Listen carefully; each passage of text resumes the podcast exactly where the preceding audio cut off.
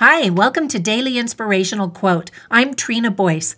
Today's inspiring quote is by Elisabeth Hasselbeck, who became famous from the TV show Survivor and later a talk show host on the TV show The View. She stated, quote, Nobody's life is ever all balanced. It's a conscious decision to choose your priorities every day. End quote. Many years ago, I attended the Governor's Conference for Women in California, where thousands of amazing women gathered to improve themselves and their businesses. Several impressive women gave presentations and then they opened it up for questions and answers from the audience. I'll never forget one of the questions that was asked by this really frustrated woman in the audience that we all could relate to. She said, Can a woman have it all? One by one, the panelists talked about how amazing they were all and, and that all it took was determination and hard work.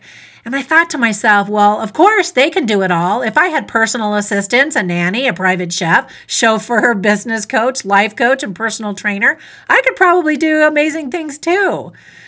But finally, it was actually Meg Whitman, the CEO of eBay at the time, who gave the most realistic and reassuring answer I've ever heard during that entire event. She simply said, It's a lie. You can't have it all at the same time. She explained that you could rock it one day in business, but your family life might suffer that particular day because you're putting in more hours at work.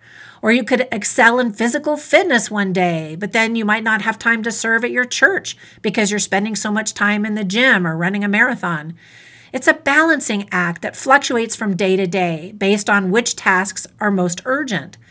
She talked about the importance of balance and perspective. You can have it all, but there are ebbs and flows in life, so don't expect it all to show up on one day.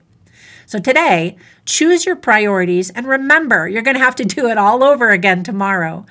Once again, Elisabeth Hasselbeck said, Nobody's life is ever all balanced. It's a conscious decision to choose your priorities every day.